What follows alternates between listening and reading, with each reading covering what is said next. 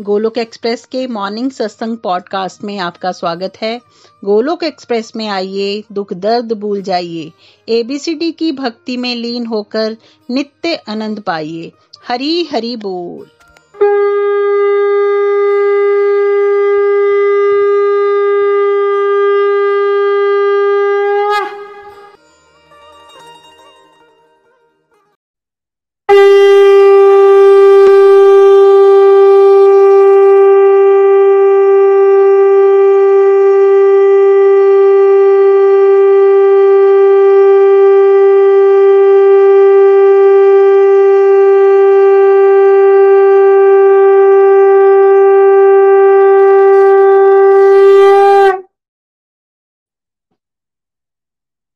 जय श्री कृष्ण चैतन्य प्रभु नित्यानंद श्री अद्वैत गदाधर शिवासदि गौर भक्त वृंद हरे कृष्ण हरे कृष्ण कृष्ण कृष्ण, हरे हरे हरे राम हरे राम राम राम, हरे हरे। ओम नमो भगवते वासुदेवाय, ओम नमो भगवते वासुदेवाय, ओम नमो भगवते वासुदेवाय। श्रीमद भगवत गीता की जय। गौर निताय की जय। श्री श्री राधा श्याम सुंदर की जय। Busy through the body free as a soul Hari Hari बोल हरि हरि बोल शरीर से रहिए व्यस्त आत्मा से रहिए मस्त हरि नाम जपते हुए transform the world by transforming yourself जय श्री कृष्ण जय श्री हरि ना शस्त्र पर न शास्त्र पर न धन पर और ना ही किसी युक्ति पर हे प्रभु मेरा जीवन तो आश्रित है केवल और केवल आपकी कृपा शक्ति पर गोलोक एक्सप्रेस में आइए दुख दर्द भूल जाइए एबीसीडी की भक्ति में लीन होकर नित्य आनंद पाइए। हरी हरि बोल, जय सिया राम, जय राधे श्याम। आप सभी का इस सत्संग में स्वागत है फ्रेंड्स पुरुषोत्तम मास चल रहा है और उसी के उपलक्ष्य में ये स्पेशल सत्संग जिसमें हम पुरुषोत्तम की प्राप्ति, अध्याय पंद्रह, भगवत गीता, उसके ऊपर चर्चा कर रहे हैं। कल हमने ये जाना था कि भगवान ने एक उल्टे पीपल के पेड़ के बारे में एक डिस्कशन की थी, जिसमें उन्होंने एक सोल की पूरी की पूरी यात्रा को एक पेड़ के साथ कंपेयर करके बताया था। और ये पेड़ कैसा है? जो उल्टा है। इसकी जड़ कहाँ से आती है? ऊपर से आती है। दैट मीन्स इसकी रूट्स जो हैं, वो स्टार्ट हो रही हैं आध्यात्मिक जगत से, जिसमें आध्यात्मिक जगत में भी द टॉप मोस्ट प्लैनेट जहाँ पर भगवान स्वयं विराजमान है गोलोक उस आध्यात्मिक जगत में से ये पेड़ जो है वो निकला और ये नीचे की तरफ़ ग्रो होता जा रहा है। कल हमने बड़ी डिटेल में इसको समझने की कोशिश की थी कि कैसे इसकी ब्रांचेस जो हैं वो नीचे की तरफ़ हैं और ऊपर की तरफ़ भी फैल रही हैं, नीचे की तरफ़ भी फैल रही हैं। इसकी जड़ें नीचे की तरफ़ भी जा रही हैं और ऊपर की तरफ़ भी जा रही हैं। और इसको समझना, भगवान ने बताया था बहुत मुश्किल है। और इसको रिलेट किया गया था कि कैसे हम कर्म बंधन में फंसना शुरू कर देते हैं सेंस ऑब्जेक्ट्स के पीछे भागते हैं, एक डिज़ायर करते हैं, उसको फुलफिल करने के पीछे बहुत सारे कर्मों को करते हैं और उसके दौरान कुछ पाप हो जाते हैं, कुछ पुण्य हो जाते हैं। और उन पाप और पुण्य के अकॉर्डिंगली फिर हमें जन्म मिलना शुरू हो जाता है। कभी देवी देवताओं के लोगों तक पहुँच जाते हैं और कभी हम जो निम्न योनिया हैं, जो कि इंसानी जीवन से भी नीचे की योनिया है, पशु, पक्षी, या फिर रेंगने वाले जीव, या फिर पेड़ पौधे, या फिर जलचर, उड़ने वाले, ऐसा कुछ बनते हैं। वही जो चौरासी लाख योनियों के बारे में बताया गया उसमें से सबसे इंपॉर्टेंट ये मानव देह है। और इस मानव देह को पाके यदि हमने इस, ये जो जीवन रूपी पेड़ यहाँ पे बताया गया है, जीवन मृत्यु के चक्र रूपी पेड़, इसको यदि काटने की कोशिश नहीं की, क्योंकि भगवान ने ये क्लियरली बता दिया, इसको समझना बहुत मुश्किल है, लेकिन क्या करना है, इसको वैराग्य की कुल्हाड़ी के साथ काट देना है, विरक्ति की कुल्हाड़ी के साथ काटना है, और हमने ये समझा था कल कि भक्त भक्ति से वैराग्य उत्पन्न होता है। जब तक हम अपने आप को डिवोशनल प्रैक्टिसेस में नहीं लगाएँगे, तब तक वैराग्य को पुष्ट नहीं कर सकते। और भगवान ने ये क्लियर कर दिया है कि वैसे आप समझ नहीं पाओगे, लेकिन यदि आप वैराग्य के रास्ते पर चलते हो, राग रहित जीवन जीते हो, अपने आप को भगवान के साथ अटैचमेंट की तरफ़ लेकर जाते हो तो आपको भगवान ही स्ट्रेंथ देंगे नॉलेज देंगे और उसके साथ हम इस पेड़ को काट सकते हैं। पेड़ को काट देने का मतलब क्या है? ये जो बार बार एक विशेष साइकिल जन्म मृत्यु में हम आ रहे हैं, उसमें से हम बाहर निकल जाएँगे। और कहा पहुँच जाएँगे? क्या बताया था कि हमें उस परम पद तक, जहाँ पहुंचकर दोबारा वापस नहीं आना होता, उस परम पुरुषोत्तम भगवान की शरण ग्रहण करनी चाहिए। यहाँ तक हम वर्ष नंबर फोर तक कर चुके हैं। आइए अब वर्ष नंबर फाइव श्लोक नंबर पाँच। यहाँ से हम स्टार्ट करेंगे। रोशन जी हमारे साथ हैं। Roshan ji I would request आप स्टार्ट कर सकते हैं रीडिंग श्लोक नंबर पाँच। हरी हरि बोल जी। पुरुषोत्तम की प्राप्ति। अध्याय पंद्रह, श्लोक नंबर पाँच।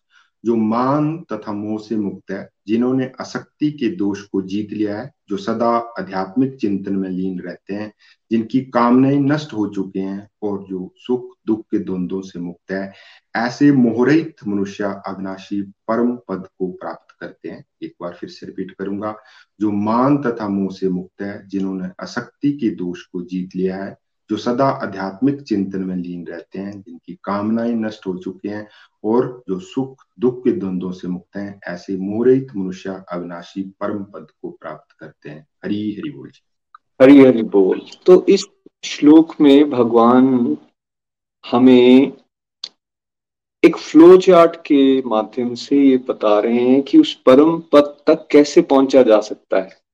इस परम पद की कल चर्चा की गई कि वो धाम जहाँ पहुंचकर, जहाँ भगवान स्वयं रहते हैं, वहाँ पहुंचकर जब दोबारा वापस नहीं आता एक इंडिविजुअल दैट मीन्स वो फ्रीडम पा लेता है इस जीवन मृत्यु के विश्व सर्कल से और भगवान की शरण ग्रहण कर लेता है। लेकिन वहाँ पहुँचने का क्राइटेरिया क्या है? एलिजिबिलिटी क्राइटेरिया क्या है? कौन पहुंचेगा वहाँ? क्या सबको ले जाया जाएगा? देखिए मटेरियल वर्ल्ड में भी यदि हम, मान लीजिए डॉक्टर बनना चाहते हैं तो उसके लिए एक बेसिक रिक्वायरमेंट है कि हमने जो ट्वेल्थ है, वो अपनी मेडिकल में कंप्लीट की बायोलॉजी पढ़ी है केमिस्ट्री पढ़ी है, तभी हम मेडिकल का एग्ज़ाम दे सकते हैं और डॉक्टर बन सकते हैं। सी तो डॉक्टर की पोस्ट अगर किसी को हासिल करनी है तो उसको वो पाँच साल का जो मेडिकल कोर्स है वो करना पड़ेगा। तो एलिजिबिलिटी क्राइटेरिया है कि आपने एमबीबीएस किया है, तभी आप डॉक्टर कहलाएँगे। इसी तरह किसी भी फ़ील्ड के साथ आप जोड़ के देख लें।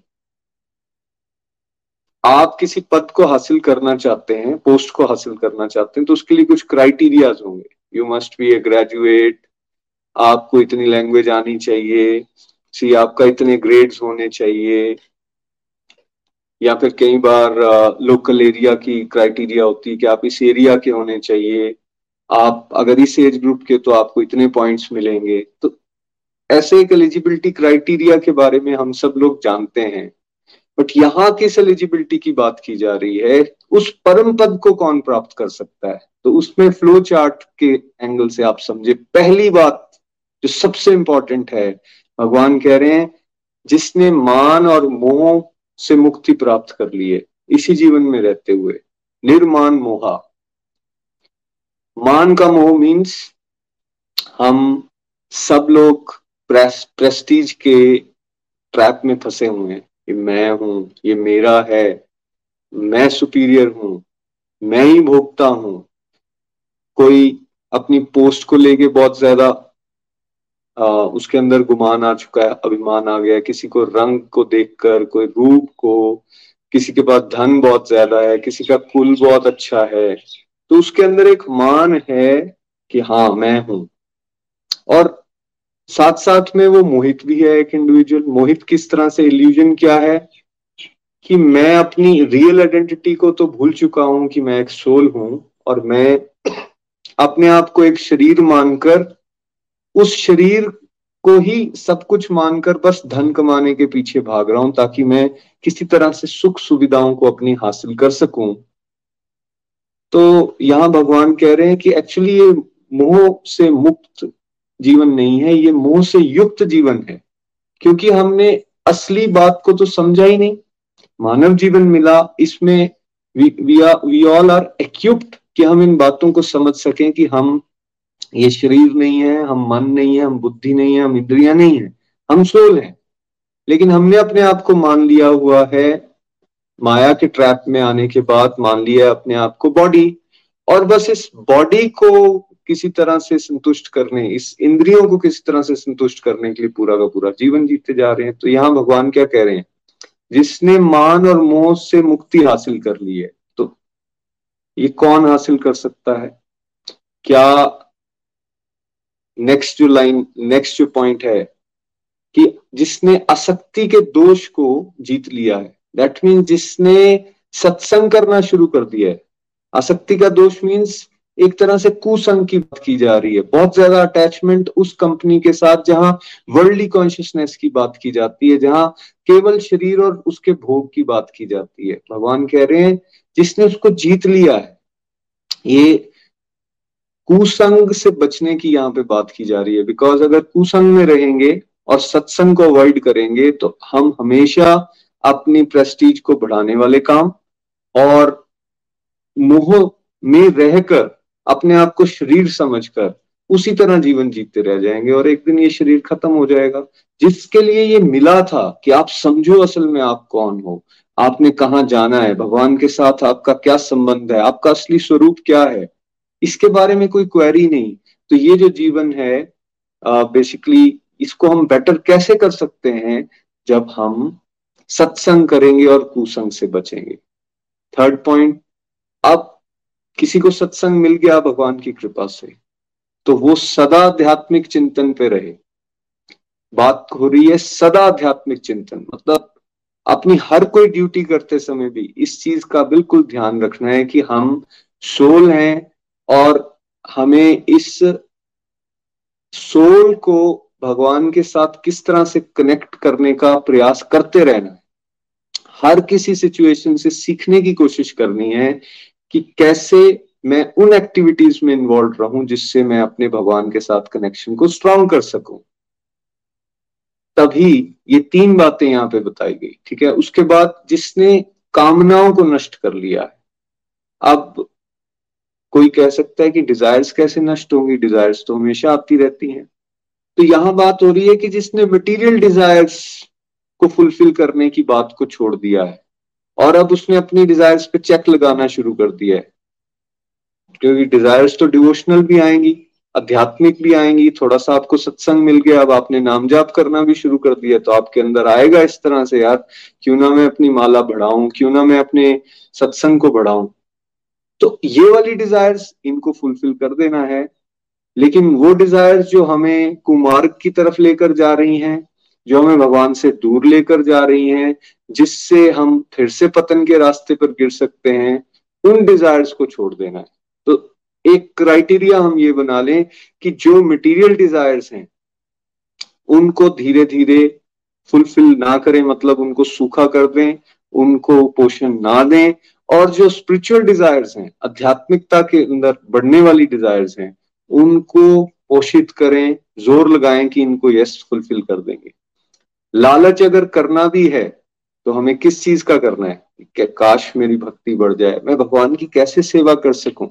हाँ, कल ही मुझे एक डिवोटी है सीनियर चंबा से उन्होंने एक मैसेज किया कि मैं सरल भागवत गीता बांटना चाहती हूँ और मैं पूरे स्कूल में मेरी बात हो चुकी है और मुझे करीबन 800 भागवत गीता सार रूप चाहिए ये भी तो एक डिज़ायर आई।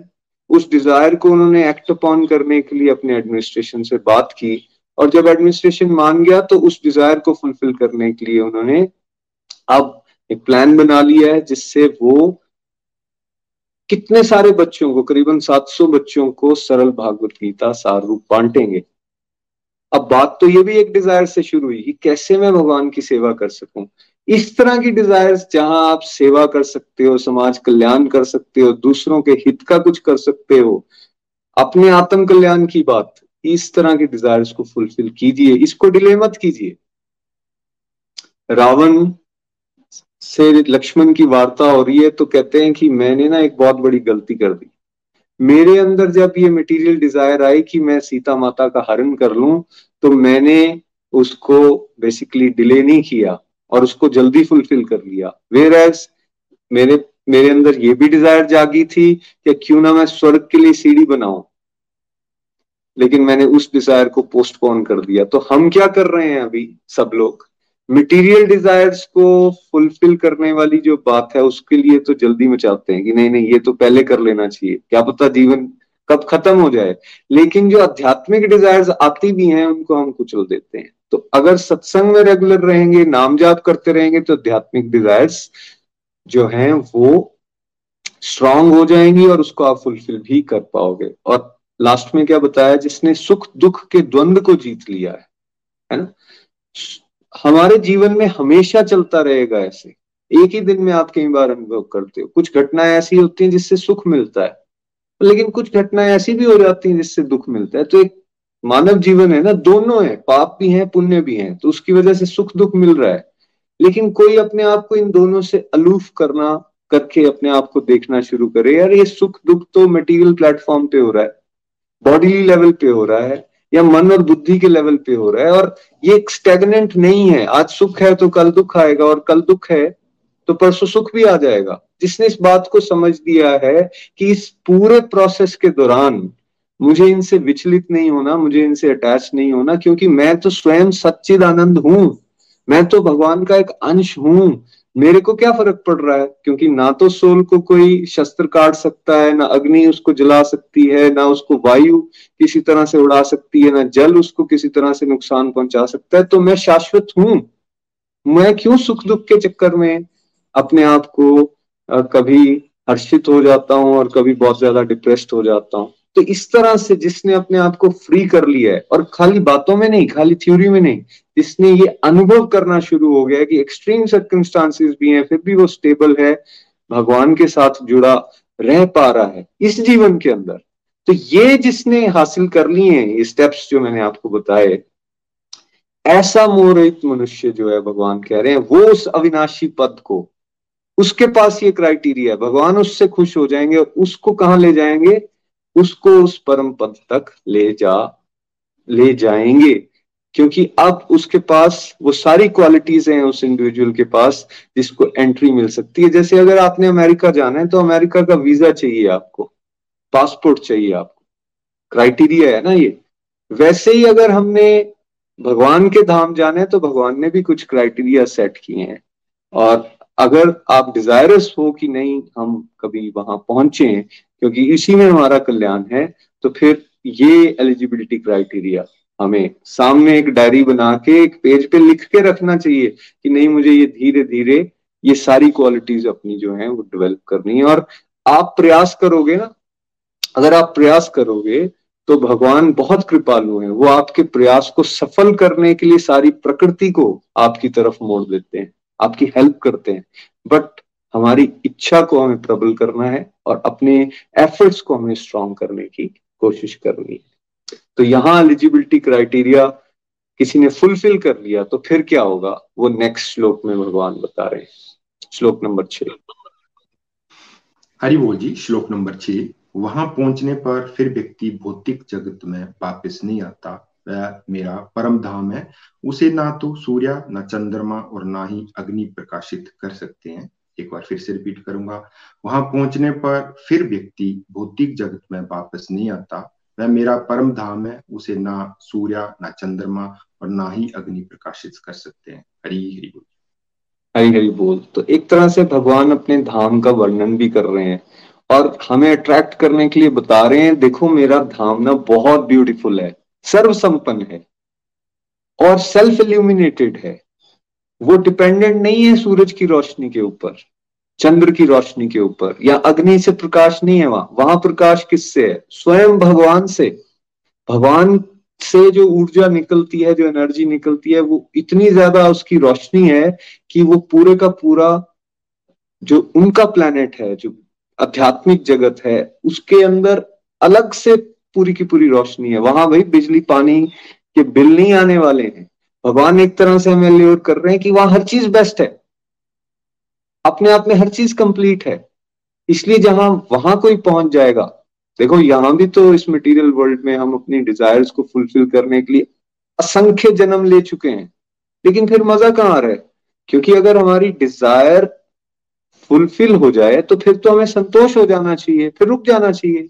बट ऐसा क्यों हो रहा है कि हम बारंबार जन्म भी लेते जा रहे हैं और उस जन्म के अंदर बारंबार हज़ारों, लाखों अपनी डिजायर्स को फुलफिल भी करते हैं, लेकिन फिर सेटिस्फाई नहीं है, फिर और डिजायर्स आ जाती हैं।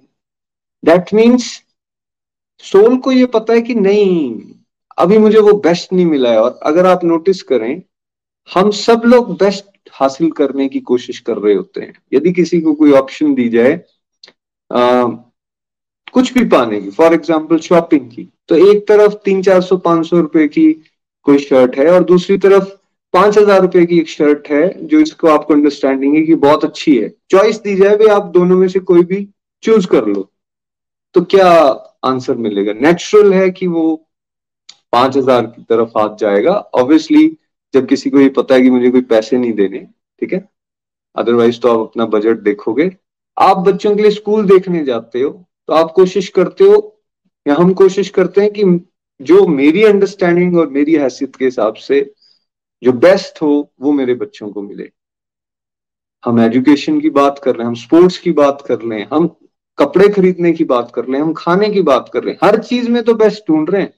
कारण क्या है? एक्चुअली हम बेस्ट के एंटाइटल्ड हैं, और हमें बेस्ट का पता है, क्योंकि हम उस आध्यात्मिक जगत के ही वासी हैं।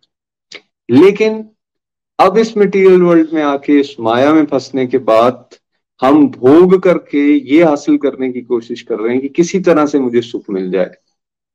भगवान कह रहे हैं कि आप एक बार वहाँ तो पहुंचो। जब वहाँ पहुँच जाओगे, वो जो मेरा परम धाम है, फिर वापस नहीं आना है आपने। फिर दोबारा आपको जन्म मृत्यु के ट्रैप में नहीं फंसना है।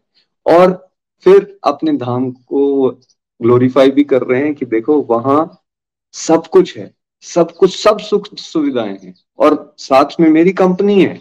इससे बड़ी ब्लेसिंग क्या हो सकती है और किसी के लिए? देखो, आजकल आप देख रहे होंगे टीवी पे ना कंट्रीज़ भी अपनी एड दे रही हैं। आप दुबई आ जाइए और अपनी बड़े बेस्ट बेस्ट जगहें दिखाते हैं। वो देखो, यहाँ हमारे पास क्या क्या है? कोई ऑस्ट्रेलिया की एड आ रही है, भारतवर्ष की एड आ रही होती है कि यहाँ आइए, हमारे पास ये सुख सुविधाएँ हैं। तो जब वो एड हम देखते हैं तो क्या होता है? इच्छा जागती है, यार, काश मैं भी जा पाऊँ। ये तो बात हो रही है मटेरियल प्लेन की। लेकिन अब जो भगवान का स्वयं धाम है, उसके बारे में कौन ग्लोरीफाई करेगा? उसके बारे में स्वयं भगवान बताएँगे और साथ साथ में भगवान के पार्षद बताएँगे या संत बताएँगे जिन्होंने उनको अनुभव किया है। हमारे जो स्क्रिप्चर्स हैं वो बताएँगे। तो स्क्रिप्चर्स वो संत, वो भगवान के पार्षद भगवान स्वयं ये कह रहे हैं और एश्योर कर रहे हैं कि वो बेस्ट है। हम सब के लिए, इसलिए वहाँ जाने की डिज़ायर करो। और जब हम ये डिज़ायर कर लेंगे तो भगवान हेल्प करेंगे, जैसे मैंने कहा। धीरे धीरे हमें पता चलेगा नेक्स्ट स्टेप्स क्या है। इसलिए अगर आज ये पता चल गया है कि नहीं, सत्संग सुनना इंपॉर्टेंट है। नाम जाप ज़रूरी है।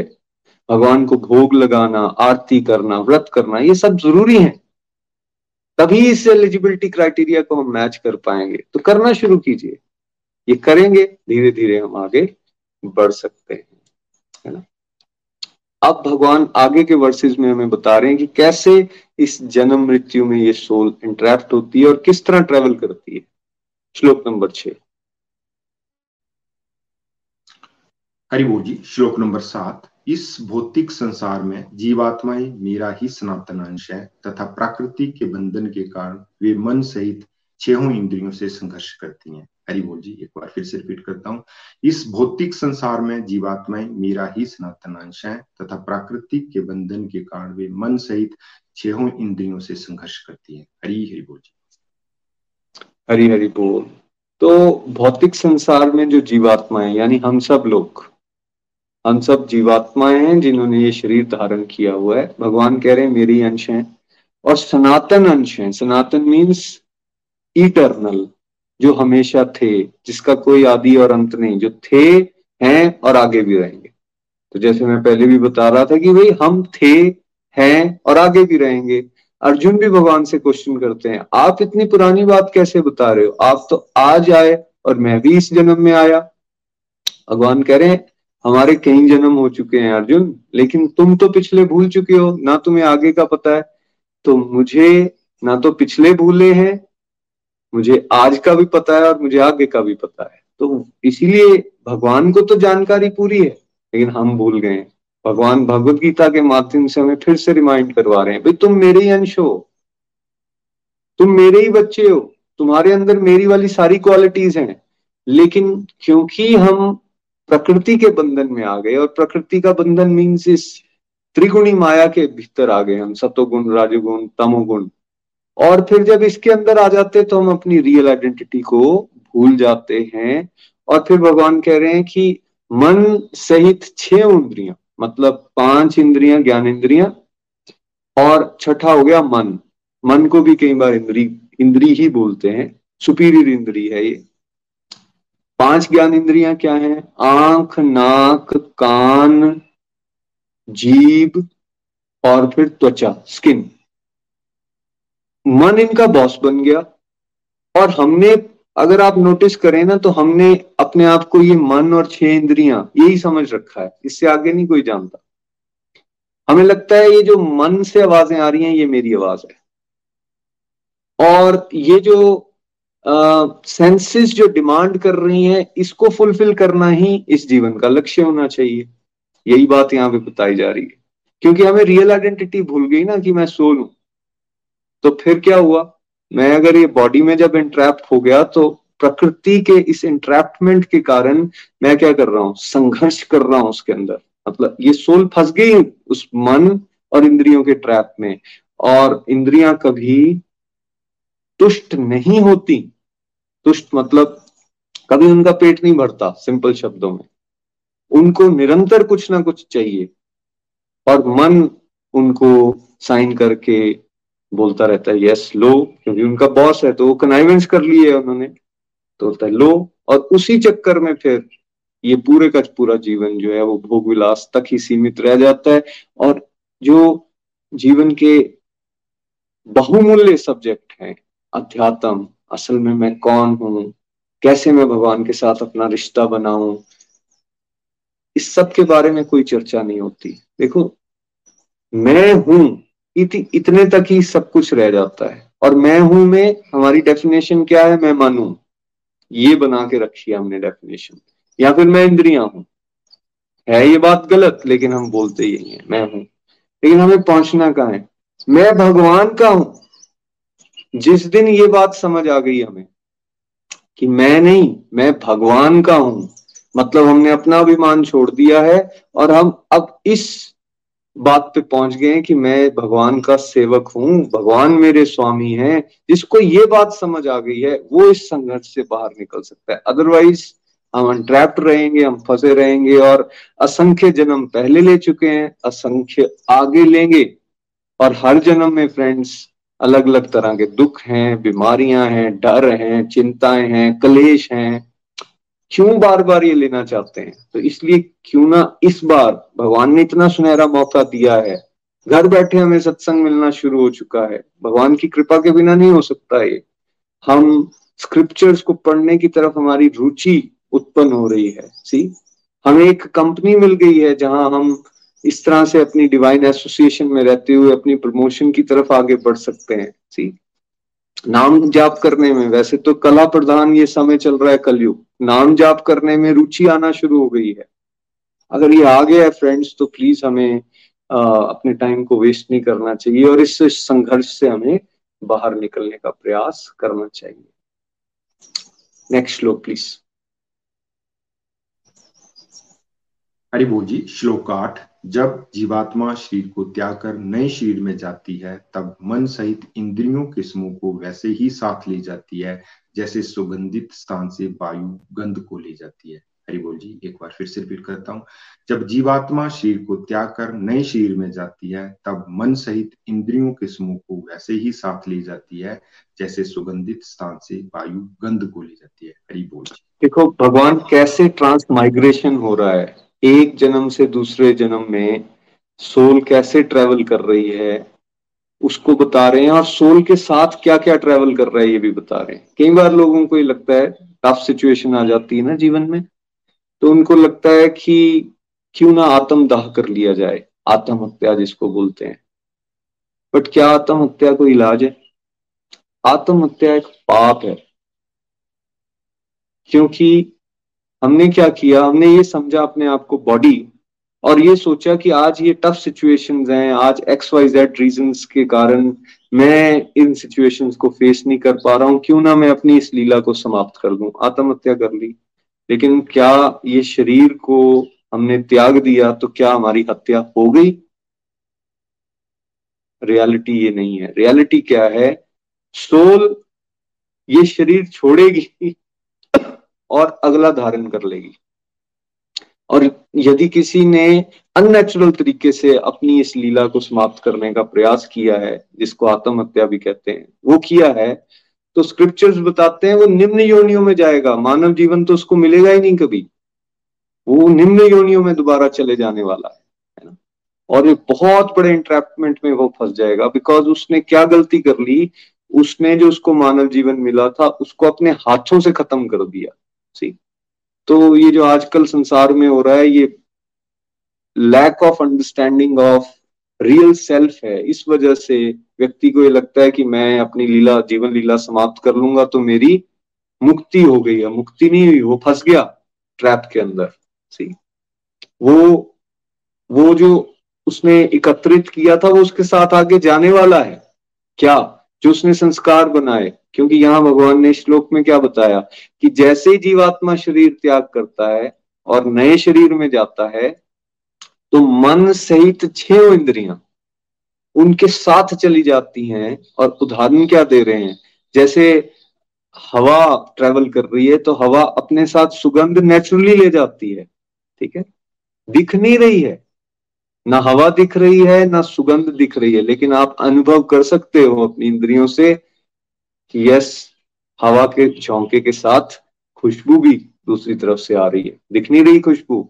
वैसे ही आत्मा के साथ ये मन और छह इंद्रियों का समूह साथ जा रहा है। इसलिए आपने नोटिस किया होगा कि हम सब लोगों के बचपन से ही पैदा होते ही ना अलग अलग रूप हैं। और साथ में हमारे टेस्ट अलग हैं, हमारी चॉइसेस अलग होना शुरू हो जाती हैं, ठीक है? किसी को सफ़ेद रंग पसंद, किसी को काला, किसी को लाल। खाने की वस्तुएँ सबको अलग अलग पसंद है। एक ही घर में, एक ही माता पिता के जुड़वे बच्चे भी अगर पैदा हो जाते हैं, जो दिखने में ऑलमोस्ट सिमिलर हैं, फिर भी उनकी जो चॉइसेस होती हैं ना, वो डिफरेंट होती हैं। उनके अंदर कुछ भेद ज़रूर होता है। तो ये भेद क्यों बना है? क्यों हम अलग अलग हैं? क्योंकि हर सोल ने अपनी पिछली यात्रा में क्या क्या कर रखा है, वो उसके मन और इंद्रियों के समूह में सब कुछ स्टोर्ड है। जैसे एक पेन ड्राइव होता है ना तो हम पेन ड्राइव में डाटा सेव कर लेते हैं, सारा कुछ होता है और एक कंप्यूटर से आप या एक लैपटॉप से पेन ड्राइव को निकालो और उसी पेन ड्राइव को आप दूसरे लैपटॉप में या डिवाइस में लगा दो तो पेन ड्राइव का सारा डाटा जो है साथ ट्रेवल कर जाता है। तो आप समझ लें कि ये जो मन, बुद्धि अहंकार और ये इंद्रियाँ हैं, ये एक सूक्ष्म शरीर है हमारा, जो दिख नहीं रहा। ये आत्मा के साथ ये सूक्ष्म शरीर डेथ के बाद चला जाता है और नई बॉडी एक्वायर करता है अकॉर्डिंग टू जो उस डाटा के अंदर स्टोर्ड है। इसलिए हम डिफरेंट दिख रहे हैं और यही बात यहाँ पे भगवान बता रहे हैं। तो मतलब जीवन लीला को खत्म करने का जो ये विचारधारा आजकल यूथ के अंदर बन रही है, वो उससे बाहर तब निकल सकते हैं अगर उनको स्क्रिप्चर्स के साथ जोड़ा जाए और समझाया जाए कि भाई ये खत्म नहीं हो रही है। ये जीवन यात्रा तो अभी चलती जा रही है सोल की। अगर इसको वाकई खत्म करना चाहते हो तो इस ट्रांस माइग्रेशन के प्रोसेस को समझो। और इस मन और इंद्रियों को जो कि बाहरमुखी है, हर समय बाहर देखकर अपनी खुराक को पूरा कर रहा है, उसको भीतर की तरफ़ मोड़ो। अपनी सारी इंद्रियों को भगवान की सेवा में लगाओ, मन को भगवान की सेवा में लगाओ, तब ये शांति प्राप्त करेगा और तब ये आत्म कल्याण की तरफ़ आगे बढ़ सकता है। ये बात ना तो स्कूल्स में, ना घरों में, ना कहीं और समझाई जा रही है। क्या करें सब यूथ फंस गए आज की डेट में, है ना? क्योंकि ना बुज़ुर्गों को ये बात पता चल रही है, ना वो स्वाध्याय कर रहे हैं, ना वो खुद स्पिरिचुअल प्रैक्टिसेस कर रहे हैं, ना दूसरों को करने दे रहे हैं। ये कैसे पता चलेगा हमें?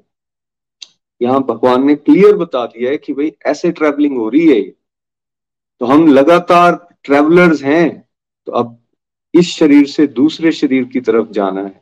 चलो अभी हम परम धाम की तरफ़ नहीं पहुँचे बिकॉज़ पहले डिज़ायर तो लाए उस तरफ़ बढ़ने की। तो भगवान कह रहे हैं कि इस माइग्रेशन को अगर आप ट्रांस माइग्रेशन को समझ जाओगे तो आपको हेल्प मिलेगी और आप अपने कल्याण के काम इस जीवन में करना शुरू करोगे। नेक्स्ट क्या बता रहे हैं भगवान श्लोक नंबर नौ पढ़ते हरि बोल जी श्लोक नंबर नौ कान आँख त्वचा नाक तथा जीव इन पाँच इंद्रियों और मन के सहारे से ही ये जीवात्मा सब इंद्रिय विषयों का सेवन करती है। एक बार फिर से रिपीट करता हूँ। कान आँख त्वचा नाक तथा जीव इन पाँच इंद्रियों और मन के सहारे से ही ये जीवात्मा इस इंद्रिय विषयों का सेवन करती है। हरी बोल हरी हरी बोल। तो इसका मैंने ऑलरेडी एक्सप्लेनेशन दे दिया कि इनके सहारे, इन इंद्रियों के सहारे मन इनका बॉस बन जाता है।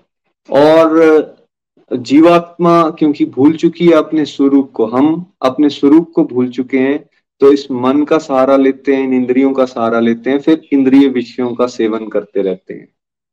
अगर हम अपनी लाइफ को, चलो पास तो हमें याद नहीं है, इस लाइफ को ही, जिस एज ग्रुप के भी हम हैं, अगर रिफ्लेक्ट करें, थोड़े ठंडे दिमाग से सोचें, किया क्या है हमने पूरे जीवन के अंदर?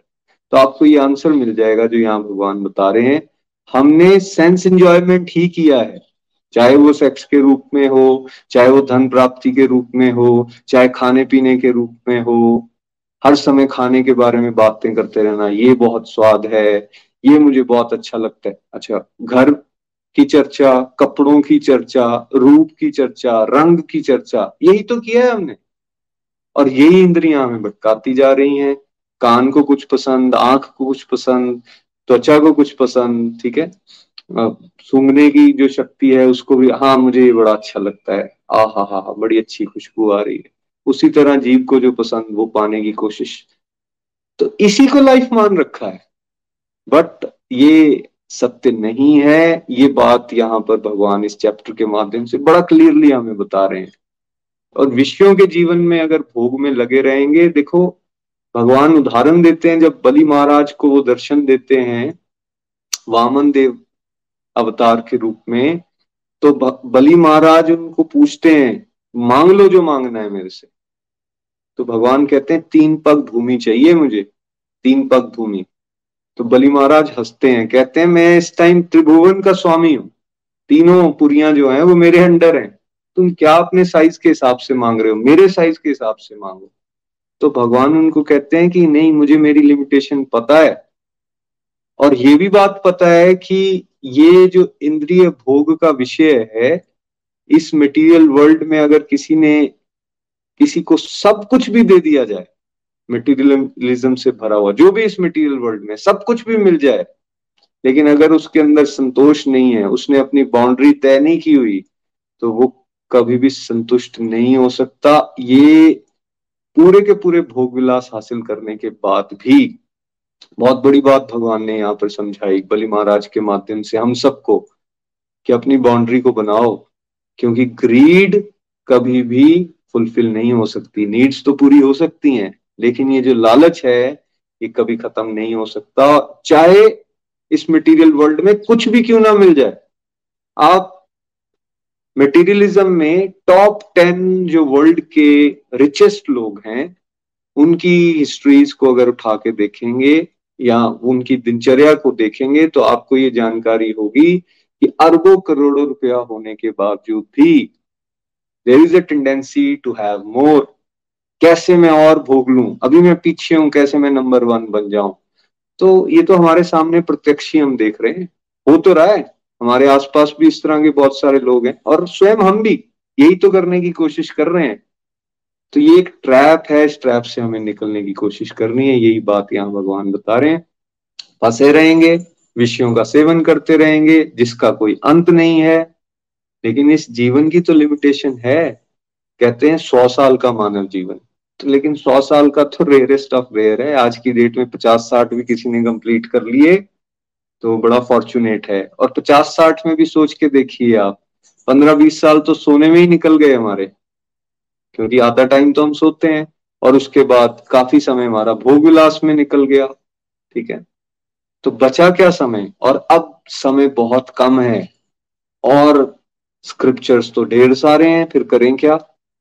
कैसे भगवान की बात को समझें तो उन्होंने इस भागवत गीता में बड़े सरलीकृत तरीके से बता दिया है।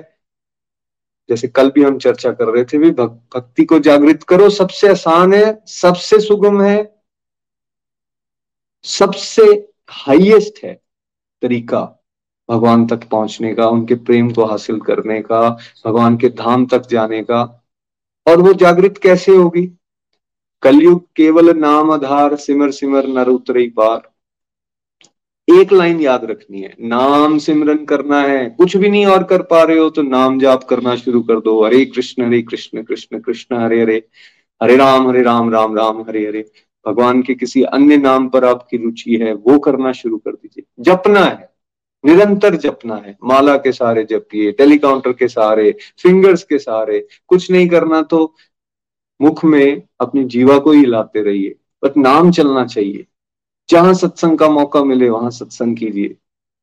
आपको जो आपके अंदर स्पिरिचुअल डिजायर्स जागृत हो रही हैं, वो पुष्ट होंगी, वो और स्ट्रांग होंगी। आपको पता चलेगा कि कैसे इन डिजायर्स को मैं फुलफिल कर सकता हूँ। क्या स्टेप्स मुझे लेने चाहिए जिससे मैं ये इंद्रिय विषयों का सेवन करने वाला जो जीवन जी रहा हूँ, इससे मैं बाहर निकल सकता हूँ।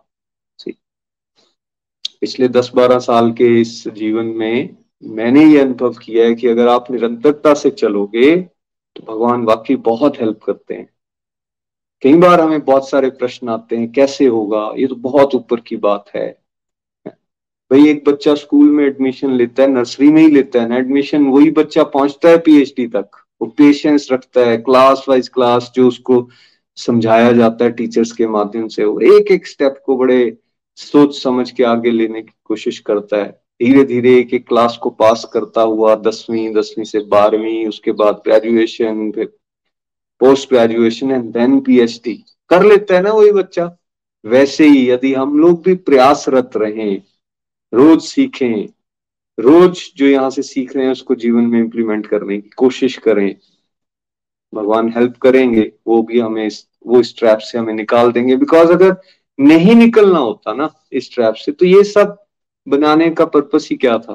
फिर तो भगवान ने कहना था, नहीं, जो मटीरियल वर्ल्ड में आ गया है, वो यहीं रहेगा, जो आध्यात्मिक जगत में है, वो वहीं रहेगा। कोई चेंज नहीं हो सकता। स्टेटस को। बट नहीं स्टेटस को नहीं है। इतना सब कुछ भगवान अर्जुन के माध्यम से अगर हमें बता रहे हैं तो दैट मीन्स डूएबल है, किया जा सकता है बट उसके लिए मेहनत करनी पड़ेगी। चलिए, अगला श्लोक पढ़ते हैं। हरि बोल जी, श्लोक दस। जीवात्मा किस प्रकार देह को त्यागती है या देह में रहती है अथवा गुणों से युक्त होकर विषयों का भोग करती है, उसे मूर्ख नहीं जान पाते। लेकिन जिसकी आँखें ज्ञान से प्रकाशित होती हैं वह ये सब देख सकते हैं। हरि बोल जी, एक बार फिर से रिपीट करता हूँ। जीवात्मा किस प्रकार देह को त्यागती है या देह में रहती है? अथवा गुणों से युक्त होकर विषयों का भोग करती है? उसे मूर्ख नहीं जान पाते, लेकिन जिसकी आँखें ज्ञान से प्रकाशित होती हैं, वह ये सब देख सकते हैं। हरि बोल जी।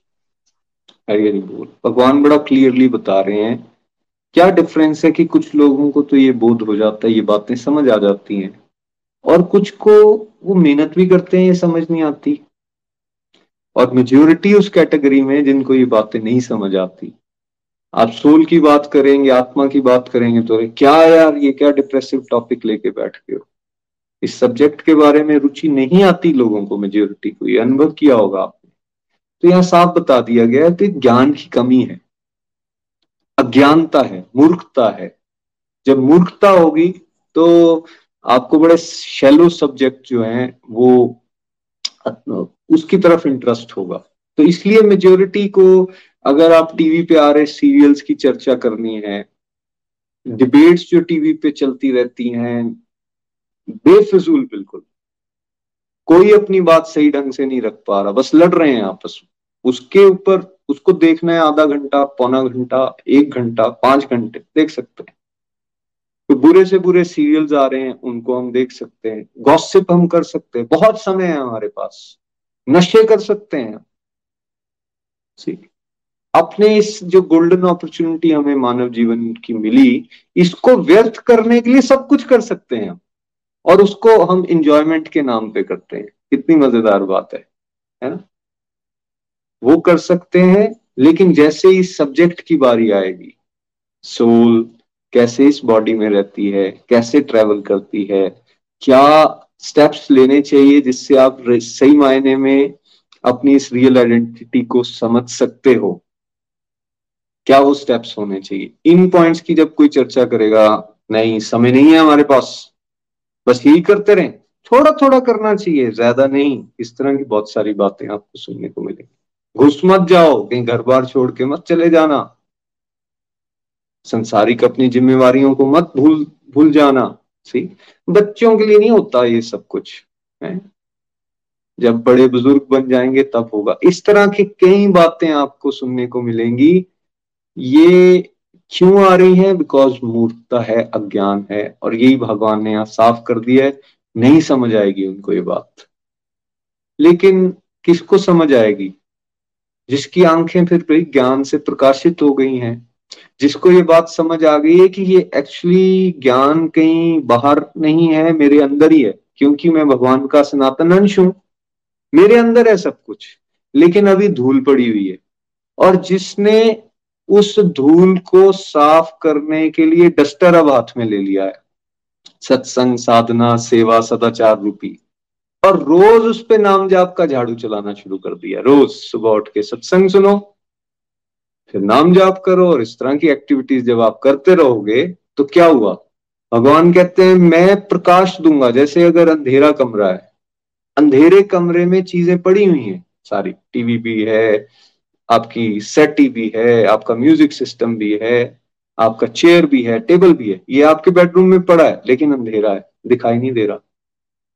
वहाँ अगर आप एक लाइट ऑन कर दो बेड लाइट ऑन कर दिया आपने तो आपको स्पष्ट सब कुछ दिखना शुरू होगा। अच्छा ये चीज़ यहाँ पड़ी, ये चीज़ यहाँ पड़ी, ये चीज़ यहाँ पड़ी। जब आपको दिखना शुरू हो गया सब कुछ तो फिर उस की क्या यूटिलाइजेशन करनी है वो भी आसान हो गया। तो इसलिए यहाँ बात की जा रही है, जब आँखें ज्ञान से प्रकाशित हो जाती हैं तो सब कुछ दिखता है। सब कुछ हमारे अंदर ही है। लेकिन क्योंकि अभी ध्यान सारा बाहर है, बहिर्मुखी है, कुछ नहीं दिख रहा। जब ध्यान अंदर आना शुरू हो जाएगा और ये सब्जेक्ट को हम अब प्रायोरिटी बनाएँगे अपनी तो सब समझ आना शुरू हो जाएगा। तो अब हमने चॉइस लेनी है। हमने फुलिश कैटेगरी में रहना है। हमने अपने जीवन को इसी तरह से व्यर्थ कर देना है, या फिर हमने जागना है। एक बड़ा अच्छा उदाहरण कई बार निखिल जी भी देते हैं। और भी हमने सत्संग में सुना होगा कि एक भेड़ों का झुंड जा रहा है, और एक शेर का बच्चा, छोटा बच्चा है, वो अपने परिवार से अलग होकर उन भेड़ों के झुंड में आ जाता है। अब जैसे जैसे भेड़े कर रही हैं, वो शेर का बच्चा वैसे वैसे जैसे जैसे वो गडरिया सीटी बजाता है, सारी भेड़ें चल रही हैं तो शेर के बच्चे को ये लगना शुरू हो जाता है कि वो भी भेड़ है तो उन्हीं की तरह आचरण करना शुरू कर देती है। वो बड़ा भी हो जाता है जब, तब भी उन्हीं की तरह वो चल रहा है, बिल्कुल। एक दिन एक शेर देखता है यार ये तो शेर है, और ये भेड़ों के साथ चल रहा है, आचरण भी भेड़ों जैसा है तो वो उसको बोलता है, भाई, क्या कर रहा है? तो इन भेड़ों के बीच में क्यों है? बोला, नहीं नहीं, मैं भेड़ हूँ, जो गडरिया बोलेगा वही करना है। जैसे सब लोग जा रहे हैं, वैसे ही मुझे करना है। तो वो शेर उसको साइड पे ले जाता है, उसको तालाब में चेहरा दिखाता है देख, तू मेरे जैसा है, तू मेरा है, तू मेरा बच्चा है। और जब वो देखता है कि, यस, मैं तो शेर हूँ मैं तो इसके जैसा लगता हूँ बोलता, देख, मैं जब दहाड़ता हूँ तो सब भाग जाते हैं इधर से उधर। तेरे अंदर भी वो ताकत है, दहाड़ जरा तो वो भी दहाड़ता है। जब वो दहाड़ता है तो सब भेड़े भाग जाती है, उसको कॉन्फिडेंस आ जाता है कि नहीं, मैं भेड़ नहीं हूँ, मैं शेर हूँ।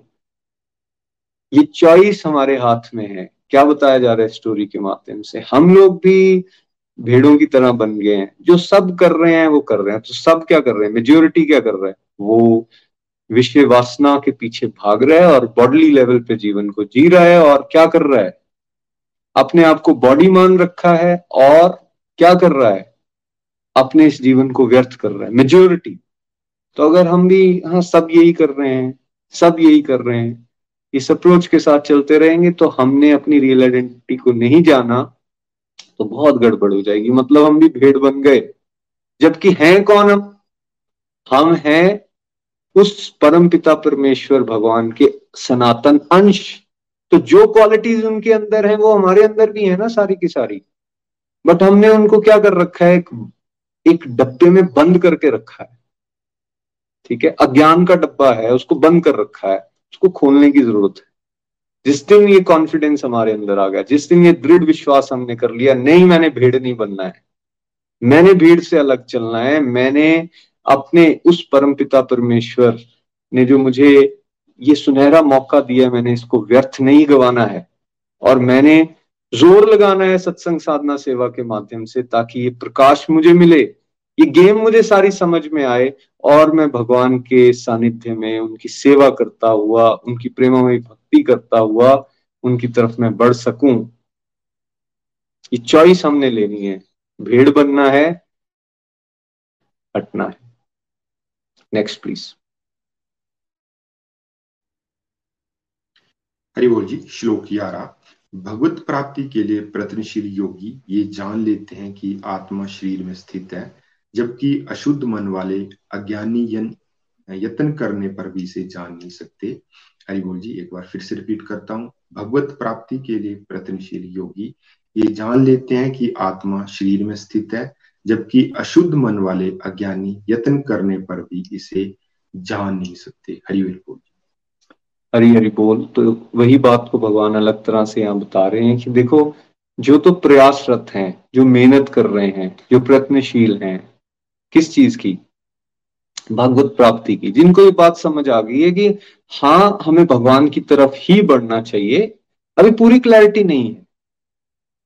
लेकिन ये बात समझ आ गई है। भगवान सर्वे सर्वा है, वो टॉप मोस्ट पोजीशन पे है, वो मेरे बॉस हैं, मैं उनका सेवक हूँ और मेरा काम यह है कि मैं बॉस को किसी तरह से खुश कर सकूँ। मैं कंट्रोलर नहीं हूँ, मैं एंजॉयर नहीं हूँ। ये सब कुछ जो हो रहा है, ये भगवान की डिवाइन इंटरवेंशन से ही हो रहा है।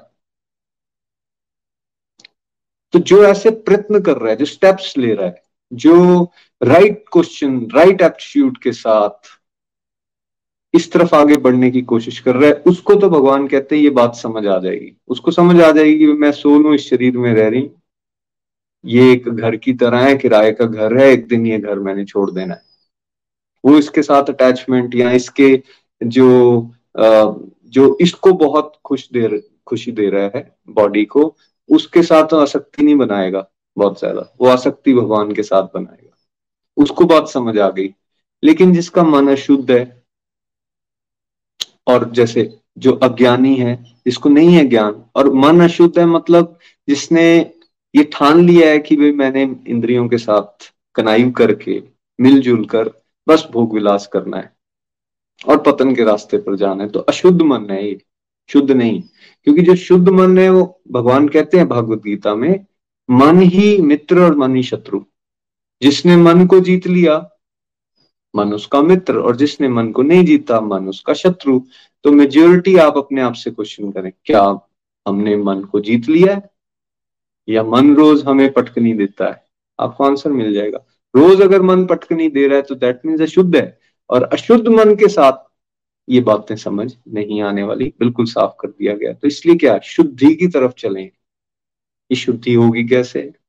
फिर बात वही आ गई भाई, मन को भगवान के रूप, गुण, लीला, चरित्र, संतों की बातें इसकी तरफ़ मोड़ना है।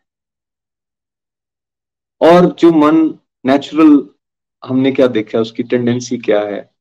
मेरे साथ ये बुरा हुआ, उसने ये कह दिया, मेरे पास कल फ्यूचर में क्या होगा? अलग अलग तरह के नेगेटिव विचार उनके साथ जुड़ के बस वही बातें। या फिर भोग विलास काश ये मिल जाए, अरे ये नहीं मिला, है ना एक्सपेक्टेशंस इसी में उलझा रहता है। तो फिर अशुद्ध है, फिर क्लैरिटी नहीं होगी। तो जैसे आप कार चला रहे हो और आपके कार के सामने जो है, वो जो विंड स्क्रीन है, उसके ऊपर धूल पड़ जाए, या धुआँ छा जाए, या कोरा आ जाए तो आपको आगे नहीं दिखेगा ना। तो वैसे ही अशुद्ध मन है। अशुद्ध मन होगा तो साफ़ साफ़ चीज़ें सामने हैं, लेकिन हमें दिखेंगी नहीं। और यही वजह है कि प्रयत्न करके भी, यत्न करके भी लोग नहीं जान पाते क्योंकि मन अशुद्ध है। तो अगर हमारा खाना अशुद्ध, जो हम खाना खा रहे हैं, वो अशुद्ध है। ऐसी चीज़ें खा रहे हैं जो नहीं खानी चाहिए। रजोगुनी और तमोगुनी खाना है हमारा। नॉन वेज बहुत ज़्यादा खा रहे हैं, ठीक है? तीखा बहुत खा रहे हैं फ्राइड खा रहे हैं बहुत ज़्यादा, बासा खा रहे हैं पैक्ड फ़ूड जंक फ़ूड खा रहे हैं। तो उससे क्या मन शुद्ध हो जाएगा या शुद्ध स्वयं क्वेश्चन करना है। हम जो देख रहे हैं टीवी के माध्यम से फेसबुक के माध्यम से या अन्य सोशल मीडिया पे, उसकी जो क्वालिटी है वो क्या है? आप खुद असेस कीजिए। अगर उसकी क्वालिटी नेगेटिव है बहुत ज़्यादा तो क्या मन शुद्ध हो जाएगा? नहीं होने वाला, ठीक है? जो हम सुन रहे हैं, जो हम बोल रहे हैं, उसकी क्वालिटी क्या है? ये सबका इफ़ेक्ट आएगा ना। आपको उससे पता चल जाएगा कि यार, अगर मैं, मेरे बोलने में गालियाँ हैं, मेरे बोलने में निंदा है, चुगली है, मैं दूसरों के दोष देखता हूँ, दूसरों के बारे में ज़्यादा चर्चा करता हूँ, अपनी कमियों की बात ही नहीं करता हूँ, या मुझे सुनना भी अपना मान सम्मान ही पसंद है, कोई मेरे बारे में प्लीजिंग बोले, वही पसंद है, मैं कड़वा सुन नहीं सकता, मैं दूसरों की निंदा सुन सकता हूँ, ठीक है? या मैं इस तरह की उल्टी सीधी बातें सुन सकता हूँ।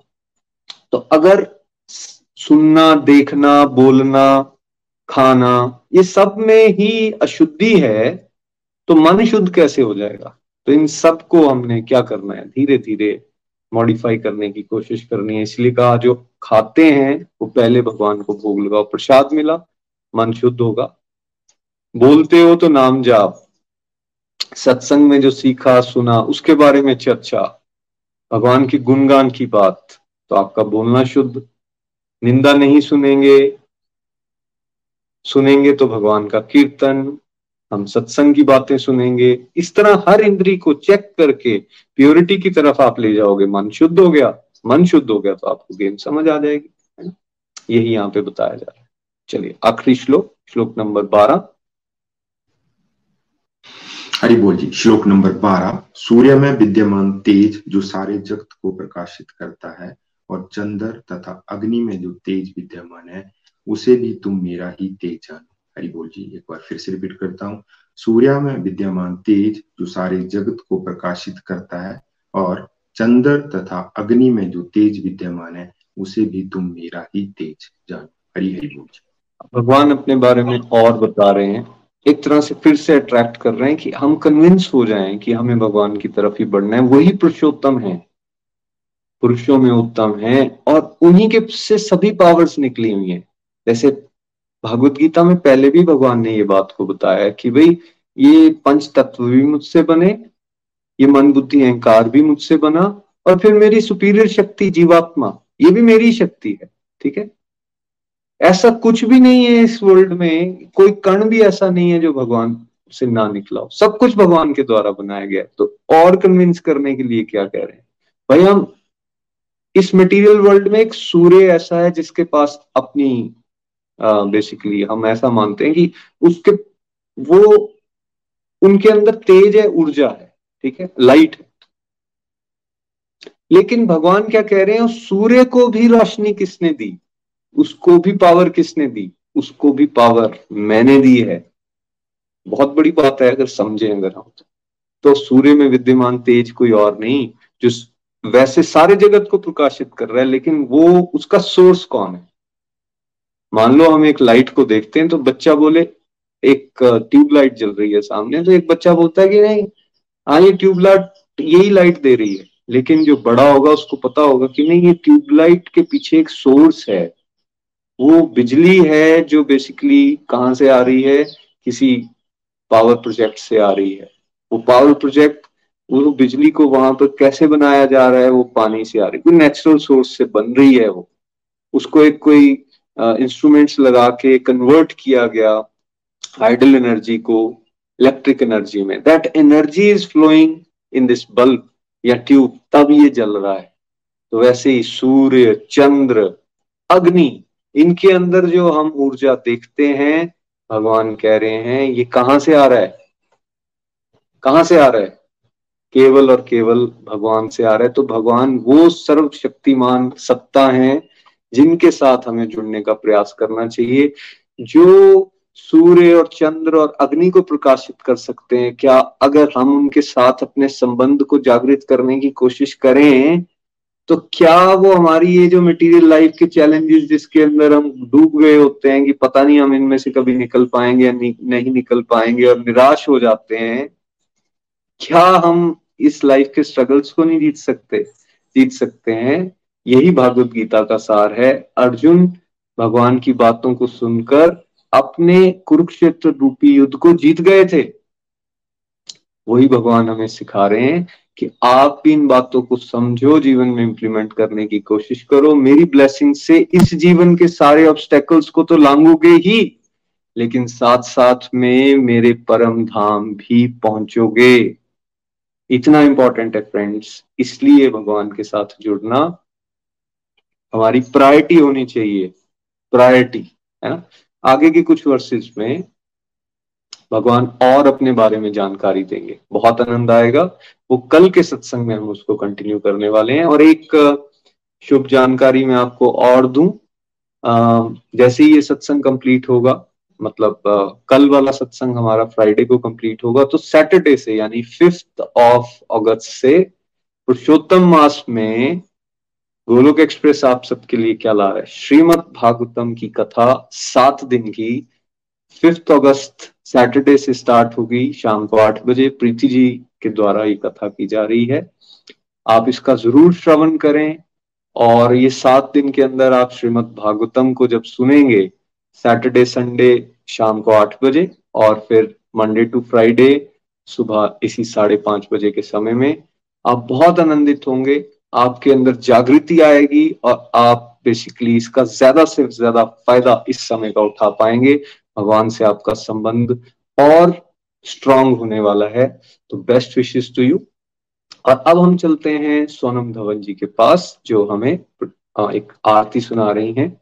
हरी हरी बोल Sonam ji over to you please Hari Hari बोल, हरी हरी बोल thank you so much Nitin भैया, बहुत ही प्यारा सत्संग।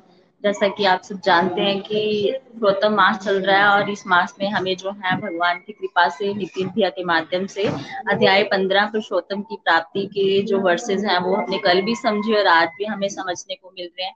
तो बहुत ही आनंद आया, बहुत ही प्यारे वर्सेस थे। बिल्कुल हमें, अगर हमें अपने भगवान के साथ अपना डीप कनेक्शन बनाना है तो हमें ज़्यादा से ज़्यादा इस मास में हमें डिवोशनल एक्टिविटीज़ करनी चाहिए, ज़्यादा से ज़्यादा सत्संग, साधना, सेवा को बढ़ाना है, नाम जाप करना है, तभी हम जो है भगवान को पा सकते हैं। और भगवान ने कहा है कि जो अपनी मटेरियल चीज़ों को खत, कम करके स्पिरिचुअल डिजायर्स को जो बढ़ाता है, वही जो है वो भगवान को पा सकता है। तो चलिए फ्रेंड्स अब हम आरती की तरफ़ चलते हैं। मैं आपके साथ भगवान पुरुषोत्तम जी की आरती शेयर करने जा रही हूँ।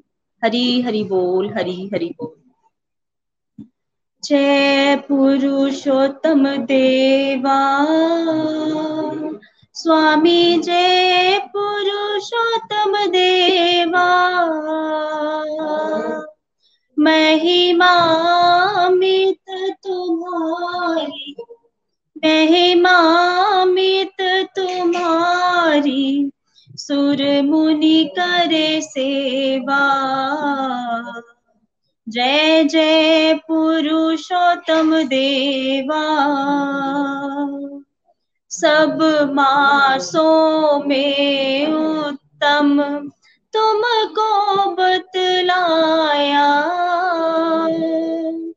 कृपा हुई जब हरि की, कृपा हुई जब हरि की कृष्ण रूप पाया।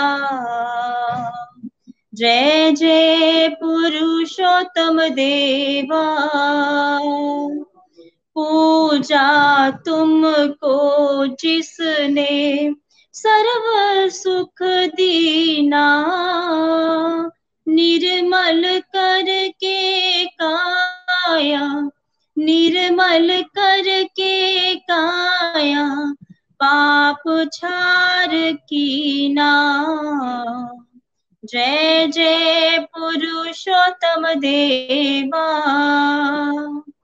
मेधावी मुनि कन्या, महिमा जब जानी। द्रौपदी नाम सती से द्रौपदी नाम सती से जग ने सनमानी जय जय पुरुषोत्तम देवा। विप्र सुदेव सेवा कर, मृत सुत पुनि पाया। दाम हरि का पाया, दाम हरि का पाया, जश जग में शाया।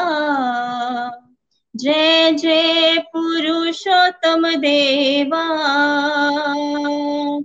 नृप दृढ़ धनवा पर जब तुमने कृपा करी। व्रत विधि नियम और पूजा। व्रत विधि नियम और पूजा। कीनी भक्ति भरी। जय जय पुरुषोत्तम देवा। शूद्र मणि ग्रीव पापी, दीप दान किया। निर्मल बुद्धि तुम करके, निर्मल बुद्धि तुम करके, हरि दाम दिया। जय जय पुरुषोत्तम देवा, पुरुषोत्तम व्रत। पूजा हित चित से करते प्रभु दास भवनंद से जही, ते हैं तरते। जय जय पुरुषोत्तम देवा। श्री जय पुरुषोत्तम देवा। जय जय पुरुषोत्तम देवा। हरी हरी बोल, हरी हरी बोल। Thank you so much everyone Hari Hari बोल। हरी बोल। Thank you so much Sonam ji. Purushottam भगवान की आरती आपने हमें सुनाई। जितना उनको वंदन करें, जितना स्तुति उनकी भगवान की करें, उतना कम है। और हमेशा अपनी इंद्रियों को हमें भगवान को खुश करने में लगाने का प्रयास करना चाहिए। आप जितने भी डिवोटीज ने आप प्रेयर्स के लिए लिखा है अपने लिए, या अपने फैमिली मेंबर्स फ्रेंड्स के लिए, उन सभी के लिए प्रार्थना, और मैं चार मालाएँ अपनी डेडिकेट करता हूँ उन उनकी कंप्लीट हेल्थ और कंप्लीट हैप्पीनेस के लिए। और फ्रेंड्स आज के सत्संग को यहाँ हम विराम देंगे। एक बार मैं धन्यवाद ज़रूर करना चाहूँगा काजल जी का रोशन जी का और साथ साथ में हमारी जो बैकअप टीम है उन सभी का। सो so, आज के लिए हम यहाँ रुकते हैं और बाकी के जो वर्सेस हमारे रह गए आठ वर्सेस हमारे रह गए हैं उनको हम कल करेंगे और कल का आनंद कल के सत्संग में। थैंक यू सो मच जय श्री कृष्ण, जय श्री हरि। हरे कृष्ण हरे कृष्ण कृष्ण कृष्ण, हरे हरे। हरे राम हरे राम राम राम, हरे हरे। घर घर मंदिर, हर मन मंदिर। हरि बोल। गोलोक एक्सप्रेस से जुड़ने के लिए आप हमारे email address info at the rate of Golok express dot O R G द्वारा संपर्क कर सकते हैं या हमारे व्हाट्सएप या Telegram number seven zero one eight zero two six eight two one से भी जुड़ सकते हैं। आप हमसे फेसबुक पेज और यूट्यूब के माध्यम से भी जुड़ सकते हैं। हरी हरी बोल।